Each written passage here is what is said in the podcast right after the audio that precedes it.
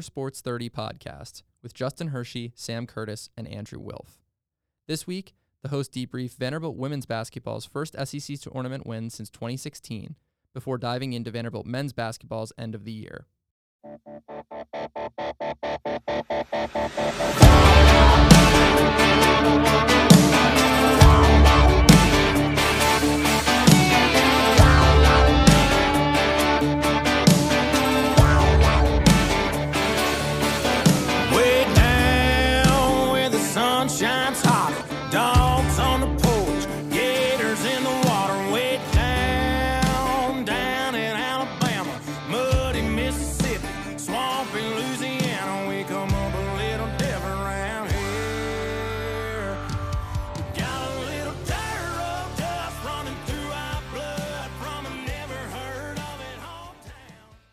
Welcome back into the Hustler Sports 30 podcast. As always, I am your host, Justin Hershey, joined this week, as always, by Andrew Wilf and Sam Curtis. And it's uh, it's spring break here on West End. It's about to begin. Everyone's uh, wrapping up their their tests and exams and such. And the Vanderbilt women also wrapped up their season, and we'll get to that. But guys, heading into spring break.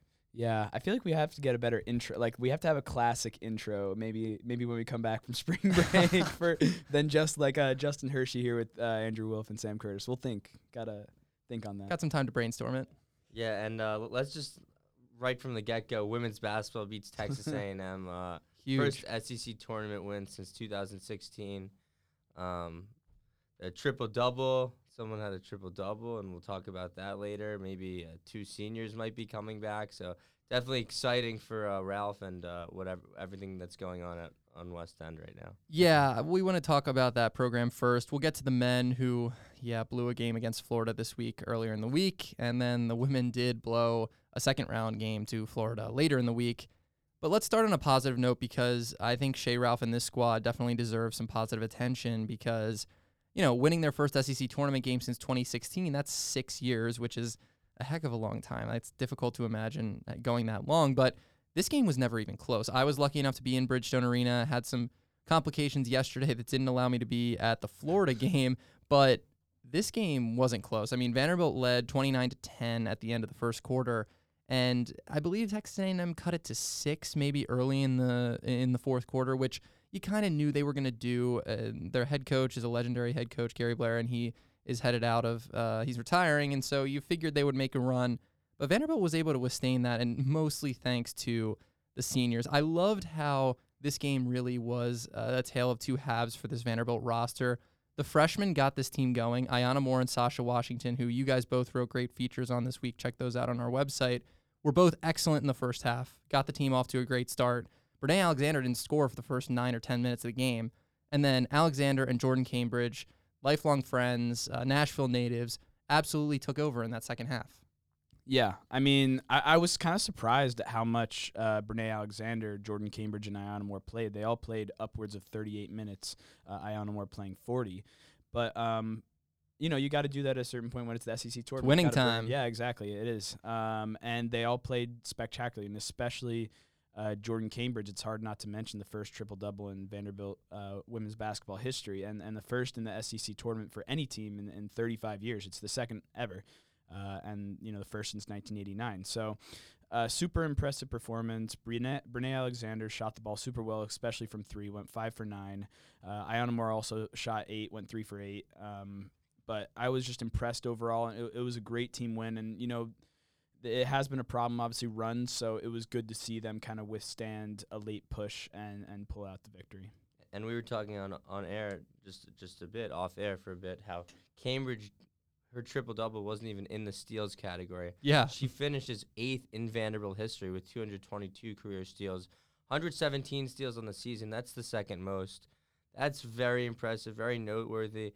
Also, want to talk about just that Vanderbilt last time they beat Texas A Texas A&M was in 2014, and the first quarter 29 points. That's a season high and tied for fifth most in a single quarter in the history of the SEC tournament. So. Justin, when you saw it, did you feel that the game was already like kind of out of hand, out of the fir- after the first quarter? it was such an like that first quarter was nothing uh, it looked nothing like any of the 4 years of Vanderbilt basketball men's or women's that I've watched like over these years like It was complete dominance. The crowd was heavily pro Vanderbilt. I think the entire athletic department showed up and was in the stands. Football coaches were there. Quentin Melora Brown was there. Candice and Chancellor Diermeier were there. The energy was terrific, and the, the Vanderbilt bench always brings the energy, and that coaching staff is always really, really into it. And so it was just a thumping. Like it wasn't even close. And it was Iyana Moore just controlled the pace. She's going to be a stud. Sacha Washington's also going to be a stud. I think she could be all SEC next year just based on how many double doubles or near double doubles she's going to put up. Uh, The sky's the limit for this team next year. And, and we're going to talk about that in a little bit. We should touch on this Florida game because it was definitely a little bit more disappointing. Vanderbilt led this game for let's see, 39 minutes and 52 seconds. Uh, it was only the final eight seconds that went south uh, for this group. And obviously, one of the toughest things to do is beat a team twice or three times. And Vanderbilt was trying to beat a team twice after a, a week after beating them. And Andrew was on the coverage for last week and saw Vanderbilt pull one of their best upsets in the last couple of years to, to recent memory. And it just wasn't to be, and they couldn't finish it off. And that was really a shame. I think some foul calls at the end um, were really controversial. I don't see how the charge on Jordyn Cambridge was a legitimate charge there with a couple minutes to go that would have sent her to the line to put the lead up to five, I believe it was.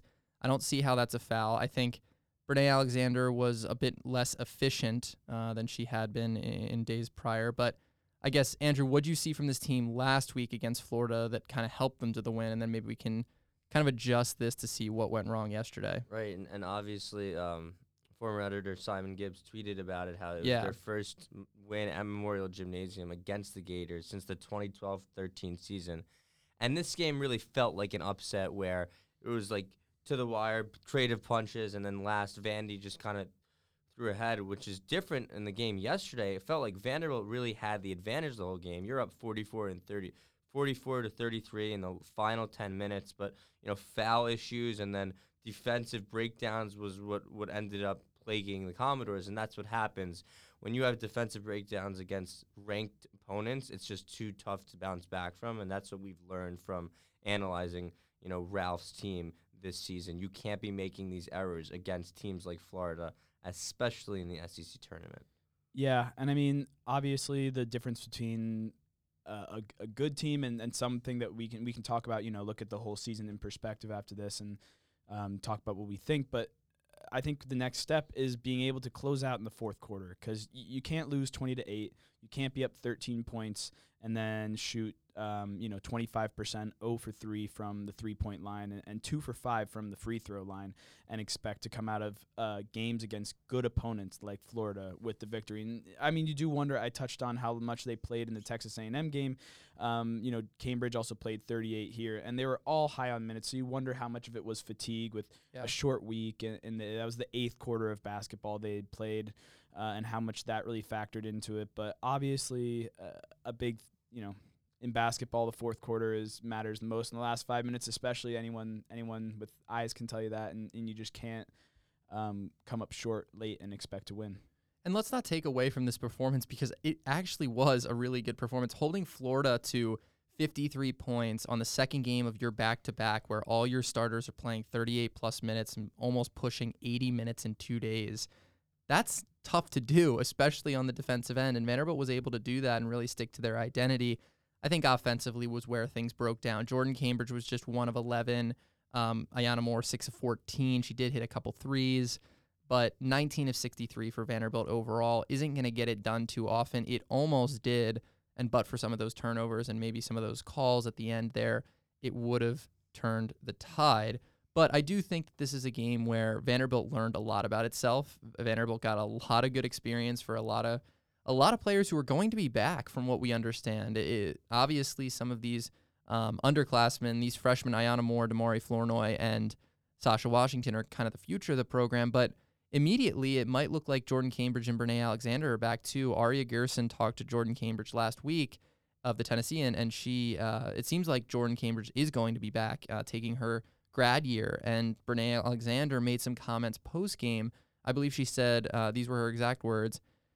I don't think it's too harsh because I don't think we're done, and I certain I certainly am not done. That's really all I have to say. She was asked about um, kind of how tough the ending was to that game. So that sounds like there's a chance she could be back. And I think that would be absolutely massive. I think also when you look at yesterday, Florida's Kiara Smith gets hurt kind of down the stretch there, a really gruesome injury, which you hate to see, but it did look like an ACL. I think stuff like that can really turn the tide, and especially yesterday in an SEC tournament team, a tournament game, it, it definitely did. But guys, how impactful could the return of, you know, Brinae Alexander and Jordyn Cambridge, perhaps Vanderbilt's two best players, be like next year? What are expectations if those two are back?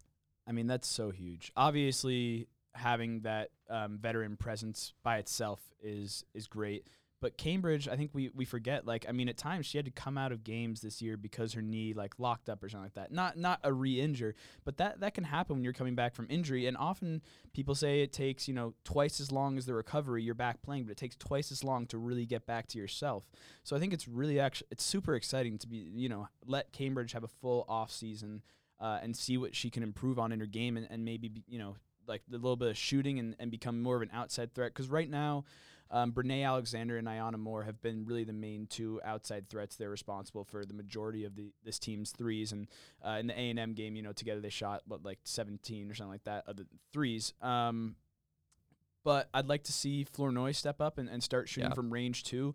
But having one of your main scorers um, come back is just so big for this team who who sometimes struggled offensively. Because I think defensively, even if they left, they'd still be quite a strong team. But having uh, uh, veterans who can kind of get to the basket and get you points when you're struggling is is just crucial and it changes the complete outlook of of you know you wonder oh youth and like how will Iyana Moore develop? It suddenly changes that perspective to oh how much could we do with this same team plus plus more and plus more development from Sacha Washington and Iyana Moore who honestly throughout the course of the season made huge strides in their development and often that first year, freshman year to sophomore year, is one of the biggest leaps you can take. So I, I think it's just, it's really really exciting to see what kind of like strides they can make um, in in just the second year of Shea Ralph's head coaching career. Right, and the 22-23 season will really be Ralph's Ralph's recruits and Ralph's um, prospects, and you, that's what you see a lot of the times in college football, college basketball, and really all college sports, where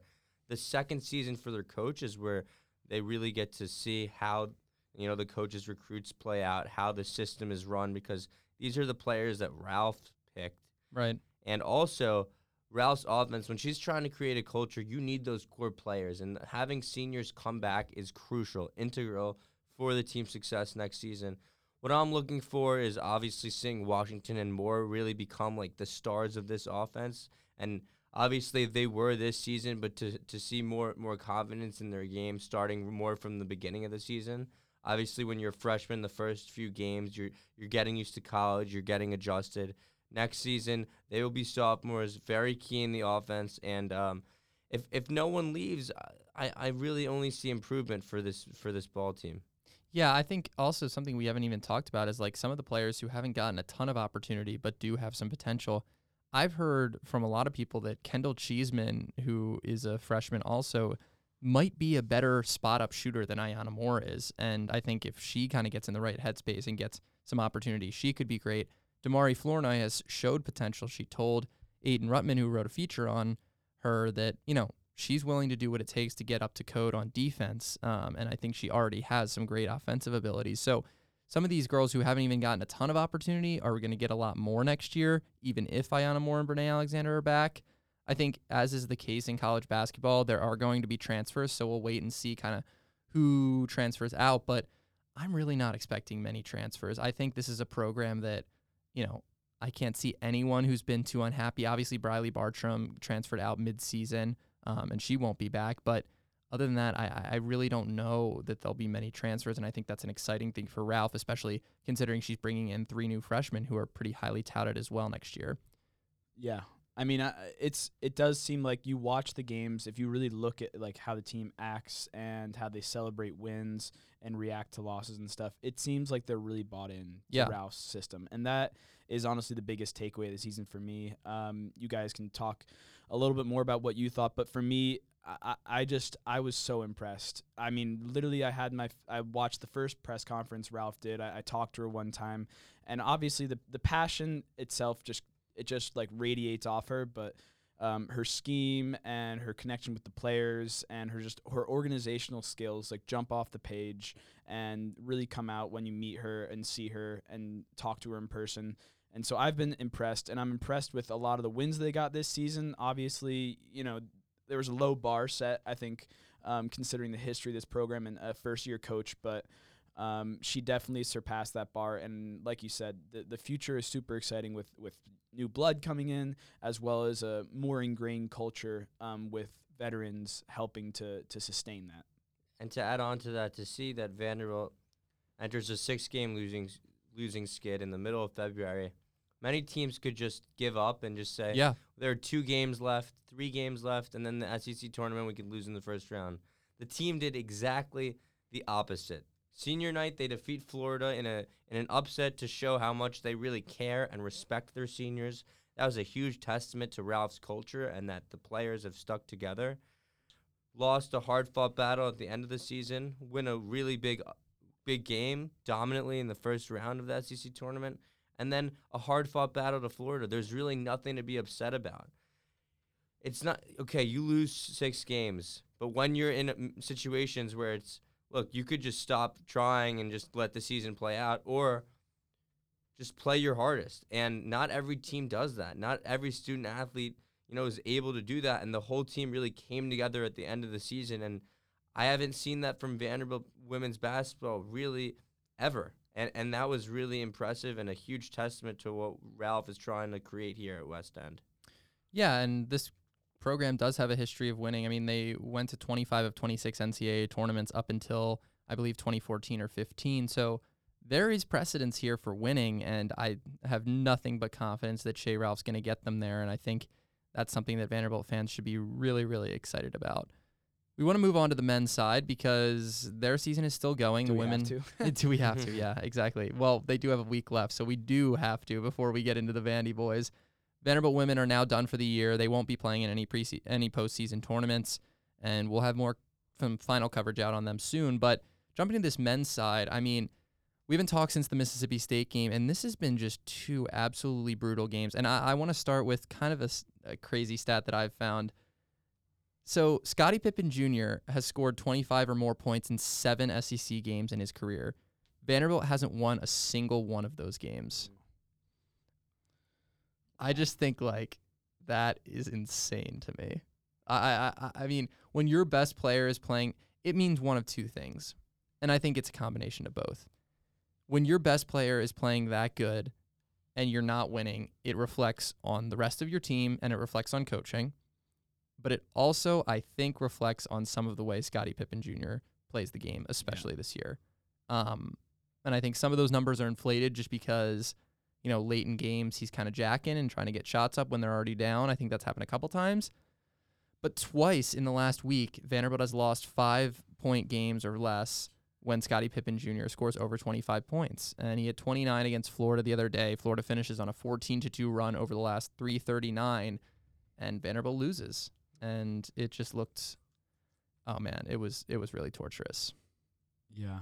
Um, I mean, I have to come out and just start by saying last week we had predictions of what might happen, and I decided to be optimistic and give a vote of confidence and said they were gonna gonna win out, and they've just completely let me down. And you know, the your stat about Pippen is super interesting, and, and you're right, and your analysis was completely correct. But he was, you know, he was a, he was ten for sixteen against Mississippi State, and he was 11 of 18. 11 of eighteen against Florida. You know, like they, totally efficient. very efficient. And I mean, the end of the Florida game was just completely depressing. That inbounds play, I I don't I don't know what was drawn up and I don't know what Scotty was thinking. It kind of looked like he meandered over to get it from Wright, I think, right. Mhm. And um and Wright didn't want to take the timeout cuz they had one.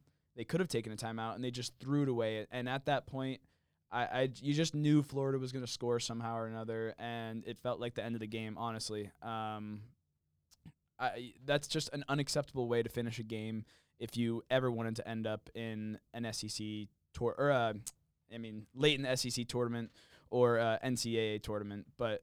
s- Just super sad, super tough to watch, um, and it really felt like they were going to turn the corner at some point. Um, And maybe if they had Robinson Chatman for the whole season and or Chatman in these games, then might have been different. But um, Yeah, but when you, uh, but Scotty Pippen Jr. is a junior, and so is um, so is uh Jordan, Jordan. Wright, and Ye- those are the yep. two guys handling the ball, inbounding the ball. I don't know what the excuse is there. Like I don't know what you point to, and I default to coaching most of the time because you guys haven't been around for all of Stack's tenure, but Vanderbilt lost a game to SMU a couple years ago, on my sophomore year, that looked exactly the same. It was the exact same thing where Vanderbilt couldn't get the ball in in regulation, turned it over, SMU scored, they went to overtime, they lost. I just this hasn't changed. It's a lot of the same stuff, even though it's hmm. with the same players.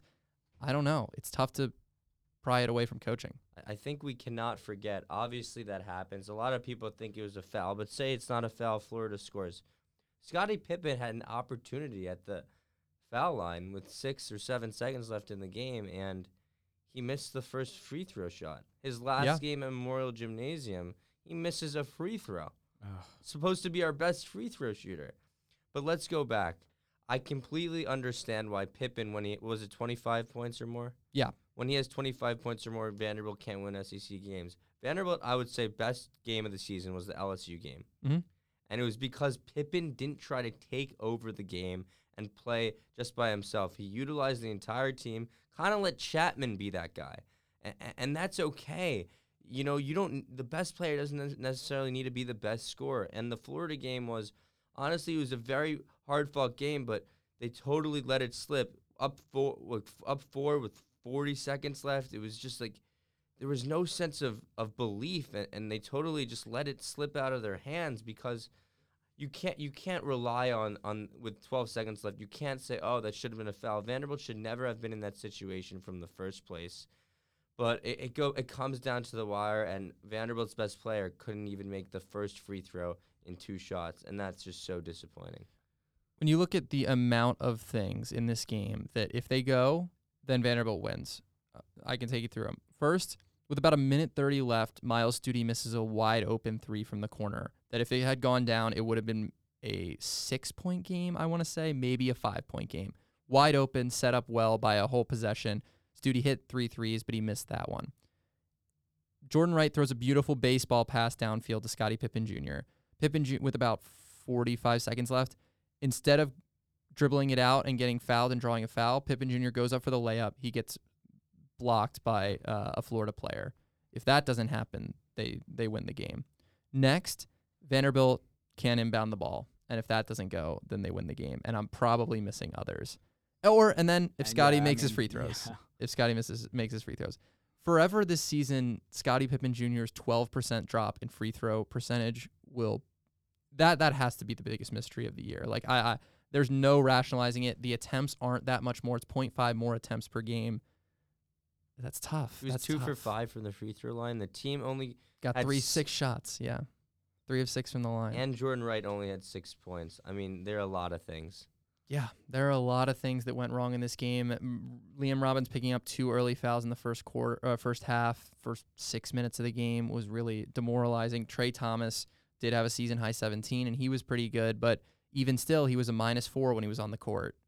That's Wow. just what you give up when, you know, uh, what, what he gives up on defense is, is is kind of significant. So, where does this team go from here? I mean, we talked about Shea Ralph's group and how they went in and played, let's be honest, a meaningless game against Florida on senior night for them, and a big game for SEC tournament purposes for Florida, and they beat Florida and they won the game, and then they came out and won another game against Texas A&M.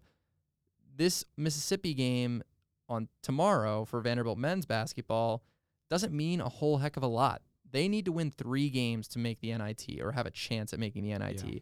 That's winning this one and two in the SEC tournament, which they won one last year and they're going to play Georgia in the first round. It's already set, so that should be a win. It does mean something. What are you guys expecting?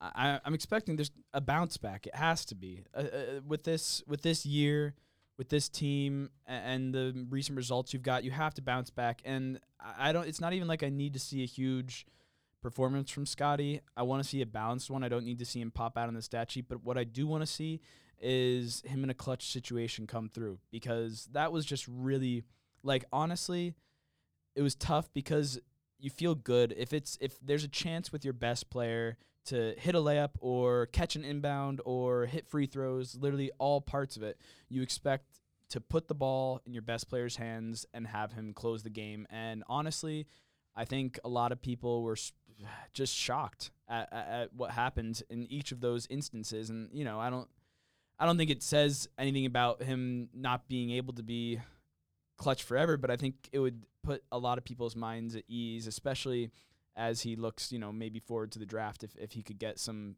good tape in clutch minutes. To be honest, this is what Vanderbilt does. I think Vanderbilt will rout Ole Miss because the game, honestly, doesn't really matter that much. It, it's not like a, a, a game where you need it for the NIT because I think they're going to beat Ole Miss, they're going to beat Georgia, and then ultimately, lose in the second round of the SEC tournament. And I'm not just saying this. I, I think it's just like they, they play so much differently when there's less pressure. They play with a sense of uh, of power and aggression, and they don't they don't play tentatively like I saw in the Florida game with three minutes left and two minutes left. It's, and I also want to see more play from from Robbins, not getting in foul trouble, and going forward, looking at a, a little bit of a preview next season. I'm just really excited to see how many more opportunities there will be for the offense I mean, you're losing a very talented scorer in Scotty Pippen Jr., but you're also going to have a lot of opportunities for a bunch of players to step up. And maybe we'll see a bit of a preview of that um, on, on March 5th. Yeah, I do think one thing that is super important you're hitting on there. Um, I think a lot of the time we use Scotty as too much of a crutch. And I know that that was necessary with Chatman and Robbins, but I think I hope it didn't affect his play style going forward in, in terms of his mindset and what he had to do to be able to win a game. But I do think there's something to be said about sharing the load a little more, and, and hopefully Robbins and uh, Stute and um, Wright, you know, who I assume are all going to be here, uh, can step up and you know have a more equal load where where we have a lot of different scoring threats rather than a lot of the time during the season where it just felt like if someone else other than Scotty took a shot, it was surprising. Yeah, I'm with you guys. I think Scotty needs to. Scotty's at his best when he is trusting his teammates, and it makes him so much harder to guard. The reality is, though, in those last thir- 339, there's one place that his teammates are looking, and that's right at him. Yeah. Um, and that's what Vanderbilt fans are looking at, and that's the extent of what Jerry Stackhouse is looking at. Because I mean, the coaching in that last couple minutes, just uh, I don't think it's up to par. I really don't. And um, you know, I've been pretty supportive of Stackhouse on this show and in my writing for most of my tenure. Um, and I'm seeing a lot of the same mistakes uh, over and over again. And I'm not sure why that is. And some of it could be due to players, but a lot of it, a lot of it falls on the head coach. And, uh, you know, it's not a make or break year for Stackhouse. He will most certainly be back, considering he's on a six year contract, and next year will be year four. But next year will absolutely be make or break for him. Um, but we'll wrap up the men's basketball season in the next couple weeks as they compete in the SEC tournament next week and they finish out their regular season tomorrow. We will be on spring break, so no show for you guys next week, but we will be back at it about two weeks from now to break down the rest of the men's basketball season, maybe talk about some NIT action, and certainly touch on a lot of Vandy boys as they are in Hawaii for spring break, getting a four game set in there. So we are all jealous of that. But thank you so much for listening. Enjoy your spring break if you're a student listening, and uh, we'll be back soon.